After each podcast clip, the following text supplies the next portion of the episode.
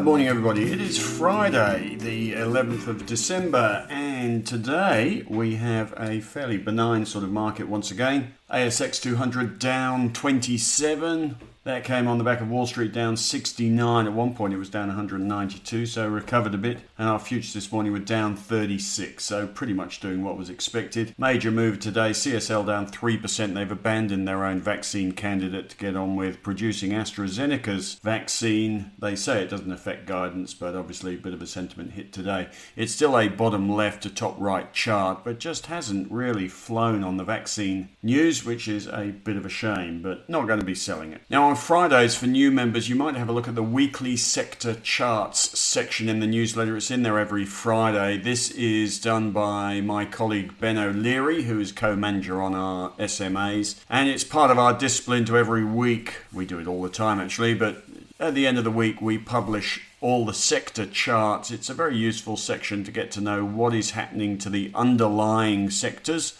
we talk about the market a lot, but really the market index is pretty much irrelevant when you've got such diverse sectors in Australia as resources and banks dominating things. They don't move together at all. So this is our weekly look at all the what I would call the tides running under the surface of the market. And you can see through this section very quickly whether sectors are overbought, oversold, which are trending up, which are peaking, and there are also numbers for each sector and each component in the sector, performance numbers, as well as a few quick numbers like yield and intrinsic value and broker target prices. Anyway, have a flick through. There isn't a lot of commentary most of the time, but you will get an idea of which sectors are on the move, which sectors are bottoming. For instance, one of the interesting sectors today is healthcare. There seems to be a bit of sector bottoming going on there after a fairly big drop we've seen in Cochlear, and there's a buy signal on Sonic Healthcare. Gold sector's trending down, has been since a vaccine came along. REIT sector has had a great rally, just seems to be peaking a little bit. That's the real estate investment trust sector. And lots of sectors rallying fairly hard at the moment, looking a little bit overbought. Anyway, have a look at Ben's weekly sector charts section every Friday. We also have today Ask an Analyst. This is where Henry does a webinar answering your questions. If you have got any questions for Henry, anything you'd like him to address, send it to henry at marcustoday.com.au and you never know, he may have time to cover the stock of your choice and that webinar comes out this evening. Although you might actually be better just to wait to the weekend email tomorrow. That includes links to Ask an Analyst and various other bits that we do.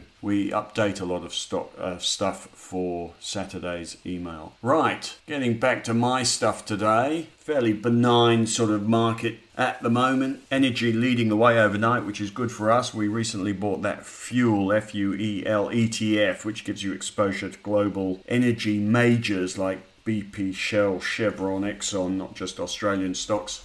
And that's up 13% since we bought it only less than a month ago. Meanwhile, some of the positives and negatives jobless numbers in the US were worse than expected overnight. COVID cases are spiraling out of control, which is affecting the jobs market. They need a vaccine, obviously. Market piling on to record highs without really caring about COVID cases anymore. The European Central Bank, ECB, promised more stimulus overnight. The US stimulus negotiations are becoming a massive yawn, I've got to say. The dysfunction in the US between agreeing what to do to replace all the jobless benefits that end on December 31st. There are going to be a lot of Americans looking for some sort of replacement benefit, and it doesn't appear to be coming at the moment anyway. All a bit of a yawn, that one, unless, of course, you're an American without a job. The FDA's approval of the Pfizer vaccine looks like it may have to wait until next week, may pop out over the weekend, may pop out tonight. We'll see, but production should continue straight after that. The iron ore price, I'll come to the iron ore price in a moment, but up another 5% overnight after 7% yesterday. There is a speculative frenzy going on in the iron ore price. I'll come to that in a minute. Iron, the, uh, sorry, not the iron,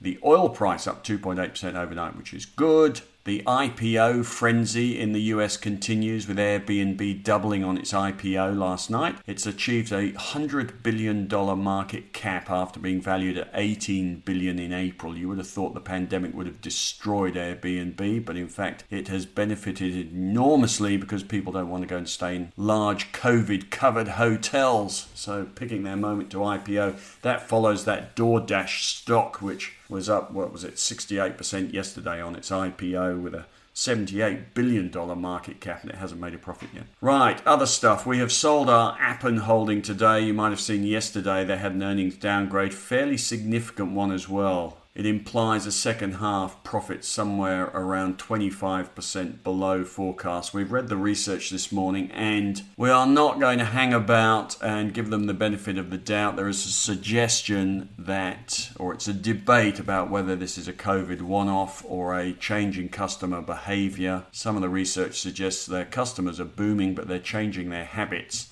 and one of the brokers points out that revenue is predominantly non recurring. Anyway, you just have to pull the weeds. We got that one wrong. It was a 1.6% holding. We are out of Appen for the moment. There's a chart of the ASX 200 in the strategy piece today. You'll see we are overbought in the short term with a recent sell signal. Short term stuff not too worried about it. Nothing precipitous in the chart. Right, now the theme today is the resources sector. Have a read of the strategy piece. The resources sector has been flying. As I say, the iron ore price has been up 4.98% overnight, 7.3% yesterday. This is the Dalian Commodity, have I pronounced that right? Dalian Commodity Exchange which is regulated by the Chinese. They're talking about increasing margin requirements on next year's contracts and limiting open positions in order to dampen down speculation. Anyway, very frothy at the moment. If you read the iron ore market reports, there doesn't appear to be any fundamental grit behind the rise other than this spec buying in inverted commas, which is based on anticipated supply shortages and rising demand next year on the back of a global economic recovery. So it looks more frothy than fundamentally solid, but don't let that put you off. It's all short term stuff. 99% of you are not short term traders. Uh, I might have got that wrong actually. But most of you holding BHP and Rio, the, the longer term theme or the one year theme is that there is a global economic recovery going on and resources are the classic play on global economic growth or global economic optimism. And it's not just happening in the iron ore price. If you want a barometer of global economic optimism, look no further than the Aussie dollar, which I've included in the strategy piece today. That is now over 75 cents flying along our dependence or the dependence of the Australian economy and currency on taxes derived from coal and iron ore exports. I mean, we are classified as a commodity currency and the Aussie dollar is the barometer of global economic optimism, which is now at a two year high. Flying along. Metal prices doing the same thing as well. Apart from the iron ore price, you've got nickel price up 4% overnight, copper racing as well. I put charts of all the metal prices in the newsletter today, and you'll see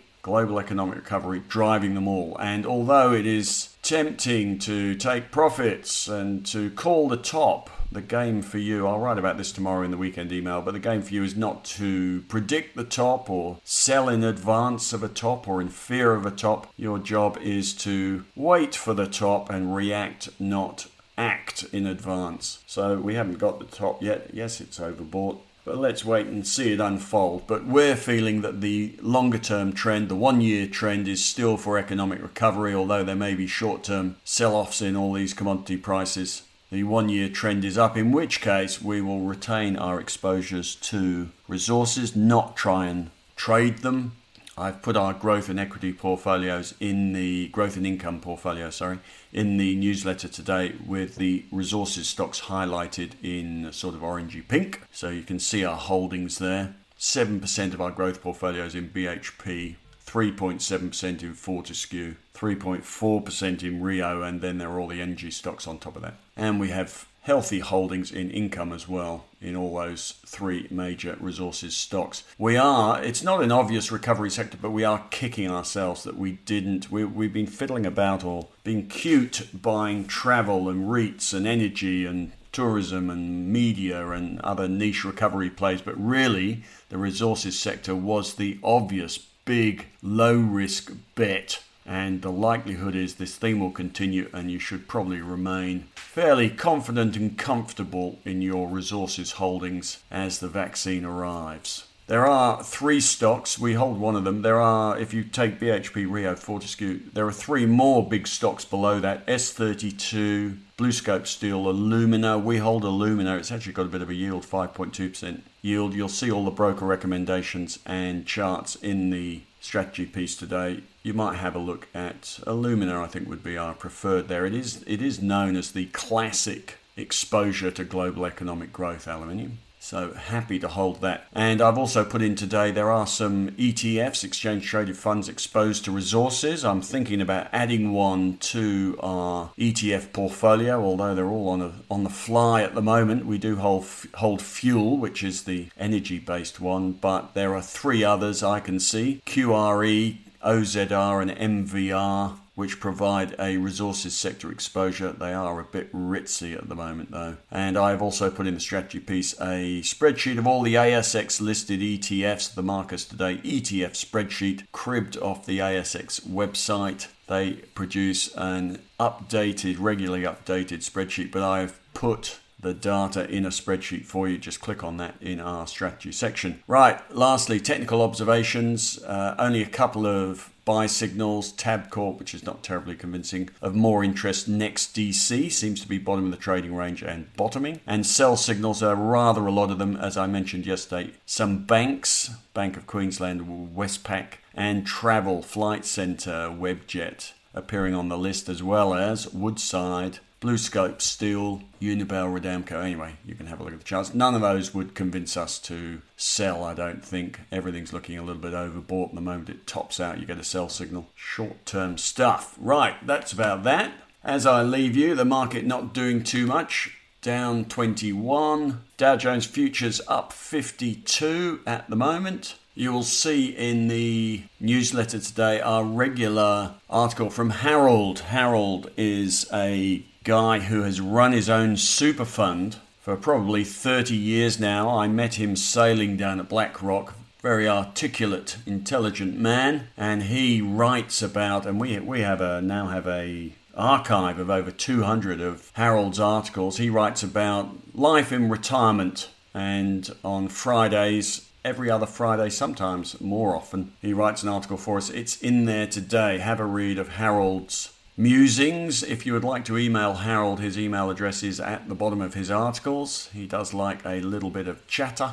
Retirement Today is the article. Also on Fridays, we have the diary for next week. A few AGMs coming up from ANZ and NAB. Oh, by the way, I think it's UBS this morning, have put out a bit of research which is getting a lot of coverage saying higher dividends buybacks are likely for the banks as they boost their earnings forecasts. Earnings estimates have been increased by 10, 15, and 9% on average for the banks in 2021, 2022, and 2023. So, upgrades coming for banks and the tantalizing prospect of share buybacks and a return to higher dividends. So, yes, a couple of AGMs from the banks next week and a fairly routine week of economic numbers. There is a Fed FOMC meeting on Wednesday, which looks like we will hear about that on Thursday morning. We also have our own jobs numbers, a Bank of England meeting, a Bank of Japan meeting. So, plenty of central bank action next week, as well as the imminent vaccine approval from Pfizer, which presumably will help the markets. Right, that's about it. I'll be back in the weekend email tomorrow. You have a fabulous day. Looking pretty quiet. Early lunch.